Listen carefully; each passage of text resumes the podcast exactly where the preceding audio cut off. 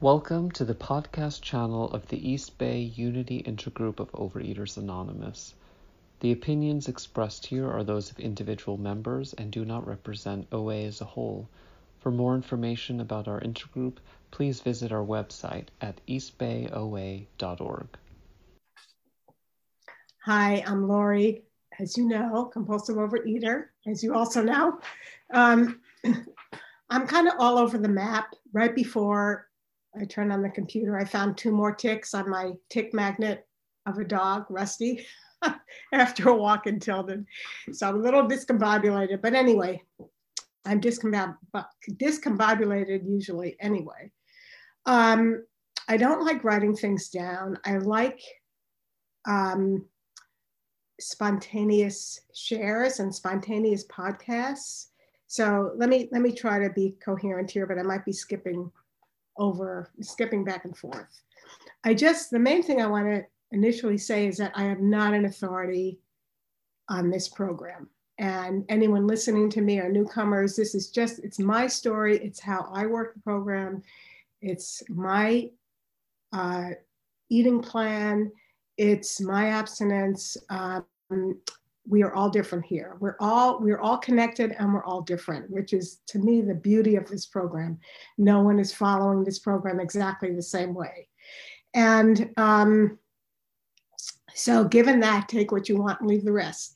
It was that phrase that allowed me to be in these rooms in the first place. I'm not a joiner, whatever that means. I don't join. Uh, institutions or I don't follow hook, line, and sinker um, that's just not me. I take what I want and I leave the rest. But lo and behold, I entered these rooms in 1995 and I've never left, which is really, truly amazing. And I hope that I will be here until the end of my days. and that's because I get so much out of this program. I love this program. That's basically what I have to say. So, newcomers, stick with it. And I think primarily I learn, and here I am skipping all over, not what I intended to say, but primarily I learn from all of you. And um, that's the beauty of this program to me, is that we're not doing it alone. That distinguishes it from other, from diet plans, that and other things. But that's one of the main things that distinguishes it from diet plans where you're kind of going at it alone. And that's not what this program is about. Um, I'm going to skip to, I've shared about a month ago in the, there's a newish podcast of uh, secular overeaters that's part of this program, and it has its own podcast. And I have to say, I this is my home meeting. I came into these rooms, this room, um, well, St. John's, um, in 1995.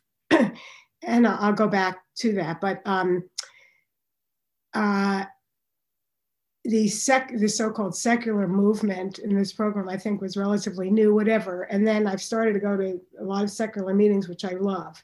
But i have to say what i don't love is the division between the secular and non-secular. I personally feel for me that take what you want and leave the rest is, is good enough for me. I don't believe in god. I don't believe in a higher power. I don't no let me rephrase that. I don't use that. I don't comfortably use that term. And I don't comfortably use, um, I don't comfortably act um, as if anymore. I used to. And I'll tell you why. I looked up before my last share about a month ago, I looked up the meaning of spiritual, the meaning of secular, and these were very useful to me. So I consider this a very spiritual person, person program. I can't say that I am a spiritual person without feeling embarrassed because to me, that's a journey. It's not a definition of who I am.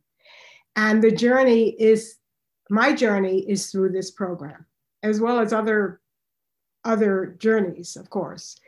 But okay, so I have a couple of definitions. Being a spiritual person is synonymous with being a person who is whose highest priority is to be loving to yourself and others. A spiritual person cares about people, animals, yes, and the planet. A spiritual person knows that we are all one and consciously attempts to honor this oneness. And to me, this program is about that. So, you know, if I were to rewrite this, the, the, the 12 steps and stuff, it would it would be about spirituality and and the the journey of this because it is a journey. It's not, you don't get to the end of this unless you're maybe Buddha or whatever, or Christ or whatever, whoever you believe in. But um, another, excuse me, another definition is in general, spirituality includes a sense of connection to something bigger than ourselves. And, it, and this is not a 12 step definition. This is, I forget where I got this off the web, but, um, and it typically involves a search for meaning in life. People may describe a spiritual experience as sacred or transcendent, or simply a deep sense of aliveness and interconnectedness. And that's what this program is entirely about for me. And to me, this is why this program works. I definitely suffer from terminal uniqueness, um, isolation, uh, feeling not good enough. And so these definitions that I just read are what this program is about to me. You know, eating plans, all of them, they say, you know, drink eight cups of water a day, eat, you know, the, the, the pyramid thing and the what's on your plates and stuff. And every time I have tried something like that, it backfires. Uh, diets don't work for me. Diets do not work. What works is what this what makes this program spiritual or meaningful or what works for me in this program is that this program is about finding out why we eat and giving us tools to change that. It's not just taking away the food, because there we go, right back into the food again, because there's nothing that replaces it. So the tools give us ways to replace what the food has done for us. And to me, that's the big difference between this and a diet plan. And that's how I'm using the program today. As I said, I've been in this program since 1995 and I've I've changed. I've gone through all types of abstinences, um, sponsors, sponsees, and um, okay. So then this word secular because there's a big secular movement, and I'm part of that as well. But I also love a big book meeting because I take what I want and I leave the rest. So that's just me. Um, I'm all over the map when it comes to this program. I, I take a little bit from here, a little bit from there, and that's what works for me. So secularity is also uh, the state of being unrelated or neutral in regards to religion and irreligion. Anything that does not have an explicit re- reference to religion, either negatively or positively, may be considered secular. And this is not a religious program, it's a spiritual program. And there's, there's the difference to me. So, those of us who are not religious, I grew up uh, Reformed Jewish. I grew up um, going to all the way through, you know, kindergarten through uh, through um, the end of high school in, in a school that believed in secular humanism. And that, that is, human beings are capable of being ethical and moral without religion or a belief in, de- uh, in, or a belief in a deity. That's me. It does not assume that humans are either inherently good or evil, does not present humans as being superior to nature. That's also me. So to me, that's also this program, because if we're not integrated with the natural world, where are we, as we know? We die. anyway, so um, that's in a general way how I use this. I love that it allows me in here, as well as people who believe in Jesus Christ, people who believe in Buddha, people who are atheists. I guess I would call myself an atheist or an agnostic. I think agnostic doesn't matter.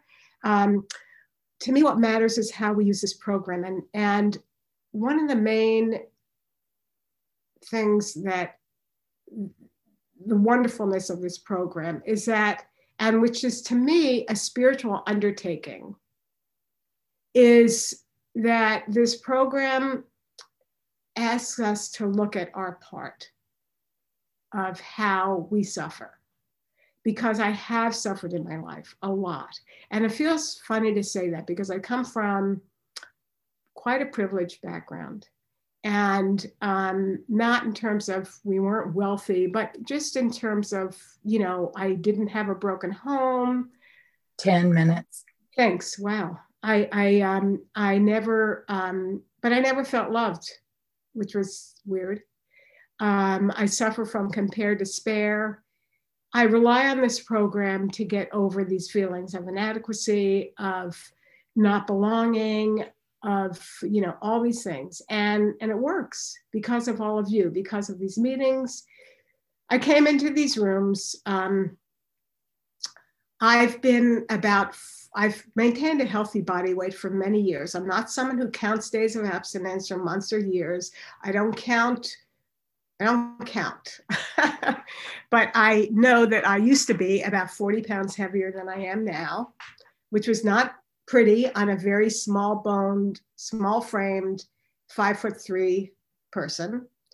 Not a pretty picture. I, if I had pictures, I have passed them around in the rooms, but can't do it here. But I, I could, but I'm not, don't feel like bothering with the technology. Anyway, um, and uh, I was 12 stepped into these rooms by a friend of mine who said, Laurie, just do one thing and take what you want, leave the rest. And I gave up sugar um, for about 11 years of absolutely no sugar. And, and that, I can't say that that's true today, but that's okay with me because what I am working on now, still maintaining a healthy body weight, is not beating myself up and I have so many messages that I'm not okay.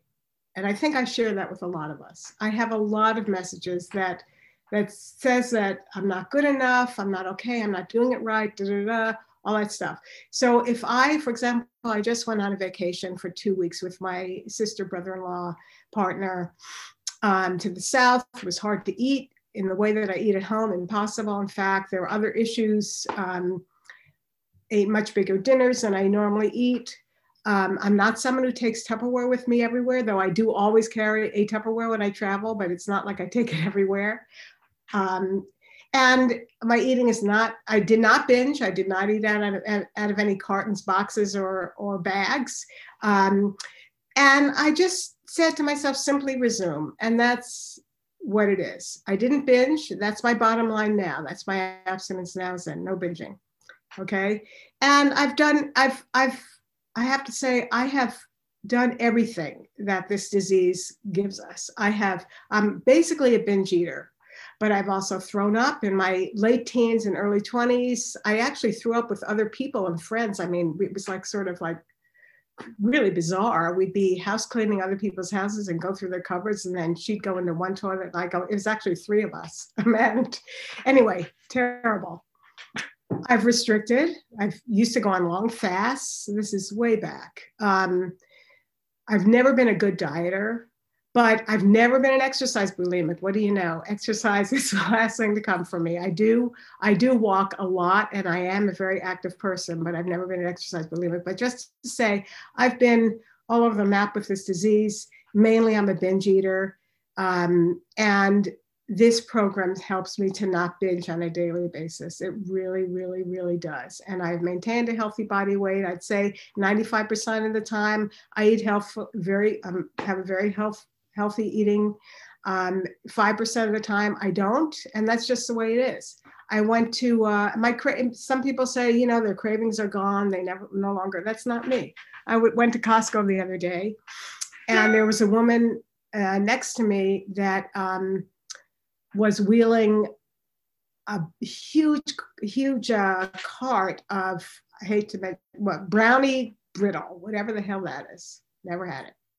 Big bags. And I tell you, my whole body was hyperventilating. It was exactly, I've never had heroin personally, but it felt like that. Oh my God, she was in the line next to me. I came in in 1995. I am still, that's still me it will always be me. this program on a gives me a daily reprieve from then racing out of my line and getting getting that bag of brownie brittle, whatever the hell that is. So um, that's what this program does for me. And um, okay, I work the steps. I have a sponsor. Um, I go to meetings. Thanks. I go to meetings. Um, I love meetings. I, um, God, I'm forgetting what I do. I listen to podcasts. That's a little bit why I'm nervous today because I'm, podcasts are so important to me. I listen to hundreds of podcasts. And I realized the other day why I love the podcast so much because it's about connection and back to the spiritual part of this program, the connectedness. Podcasts give me a connection to other people.